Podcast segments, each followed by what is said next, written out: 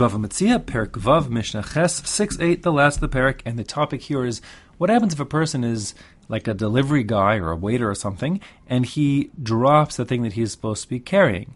So is he liable? Shemachinim, Shemar What's the story? So the Mishnah says, Hamavir chavis memakum lemakum. If a person is transporting a barrel from point A to point B, ushivara, and then he drops the barrel and it breaks.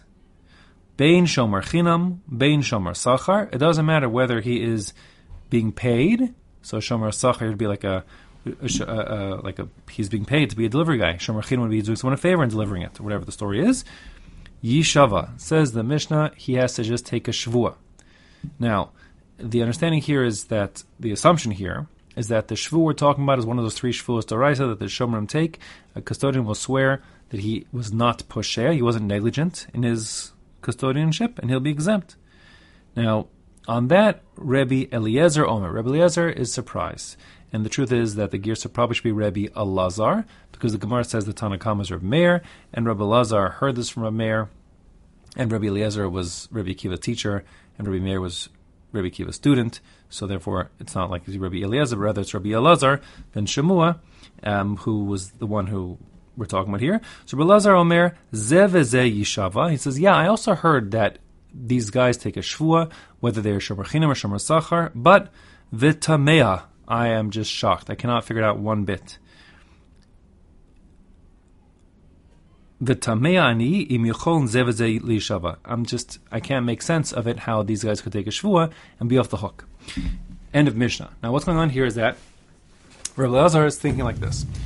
Let's talk about Shomer Sachar first. Shomer Sachar is the middle category, if you recall, in terms of the levels of liability. Um, he is exempt from onsin, if it's beyond his control. He's liable not just for pshia, of course, like a shemachinam, but also for Geneva Neveda. Like middle cases, Geneva Neveda means he lost it or got stolen, um, and that, of course, he wasn't negligent in that happening, but if he have done a better job, but he would have been more careful, it probably wouldn't get lost, right? It wouldn't get stolen if he, he did a better job. Um, so there's the middle case. And that seems to be analogous to what's happening here. The person was transporting this barrel. Okay, so maybe it wasn't, a, a, a you know, a, a pshia. He wasn't just, you know, he wasn't just juggling the barrel and dropped it. He's being a reckless idiot. But you know what? If he would have been more careful, he probably wouldn't have broken it, right? It's like something analogous to that middle case where he, if he would have taken extra care, wouldn't have happened. So therefore, the Shomer Sachar shouldn't be entitled um, to take a shvu wasn't poshea because the pshia is not even relevant. Even if he wasn't poshea, but still, if he just was, you know, in the middle category, um, that also would make him liable. So it doesn't make sense. And really, the truth is the same goes for the shomer chinam. Shomer chinam is exempt from from uh, events if he wasn't poshea. But you know what? Um, if accidents sometimes happen and it is a pshia. In other words, if it was just a flat ground and he was transporting it and he, I don't know, he tripped and fell. So like that's not really a he, that's really his clumsiness. And uh, what the heck? He's, he's kind of it's like borderline like niskal poshea. It's borderline being um, negligent, and therefore also he shouldn't be off the hook. So it doesn't make sense, says Rabbi Elazar. However, the Gemara says yes, it doesn't make sense because that's not what the Mishnah meant.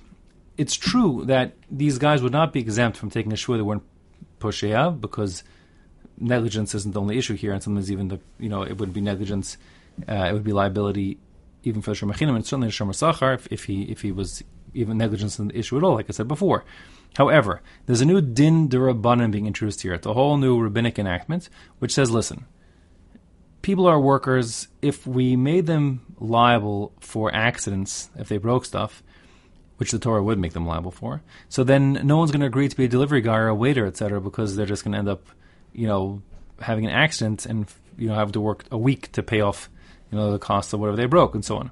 And then we'll have a problem. We'll have workers. We need workers, and therefore we're going to say we're going to assume people um, don't if they may had an accident rabbinically we'll let them off the hook uh, and uh, and not have to pay for the sake of having workers. So the shavu we're talking about here is a shvua durabanan, and that rabbinic shvua is that the person wasn't you know willful in his you know that he he didn't he wasn't doing it bekavana. He wasn't intending to break it.